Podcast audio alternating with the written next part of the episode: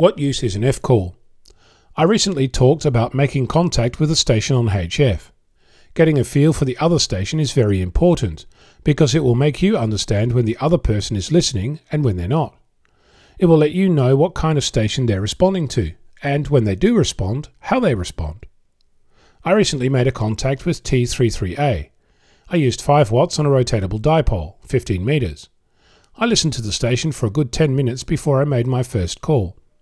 They gave me lots of information about the contact long before I opened my mouth. It was one of the last days that they were operating, and it was bedlam on the frequency. Lots of stations wanting to make this contact. The station told me that they were listening 10 up, so I configured my radio to deal with that. Then I worked out what the rhythm of the operator was, got a feel for how they replied, and when I was ready, I called my call sign. I was floored that they came back with the VK6QRP station on my first call. It took two goes to get my call sign across, but the contact was made there and then. Making such a contact is as much about the ability of the remote station to pick you out as it is about improving your chances of success. It's about picking your moment, getting it just right, so that when you call, it all happens in the blink of an eye. Picking your moment is also about understanding that some people just don't want to talk to you. Two people who are talking to each other might do that every day and are really not interested in talking to you. Picking the group or the net where to call in is crucial to your success on HF. Look at the 7130DX net.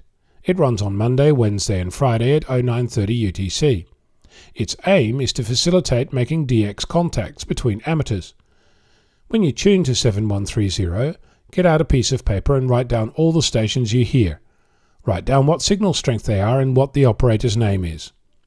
The net hosts will call for new stations for the net on a regular basis. They'll acknowledge you and continue seeking other stations.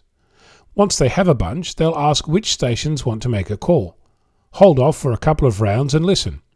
Stations will announce their call sign and the host will take the list. Each station is called in turn and invited to make a QSO or two with another station. If it's busy, they might do one QSO per station. Once they're done, the next station gets a chance and so on. It's a fantastic way to meet other DX stations and make your first overseas call. Making contacts on HF is hard work, fun, and amazingly rewarding. Have a go. I'm Onno, Victor Kilo 6, Foxtrot Lima Alpha Bravo.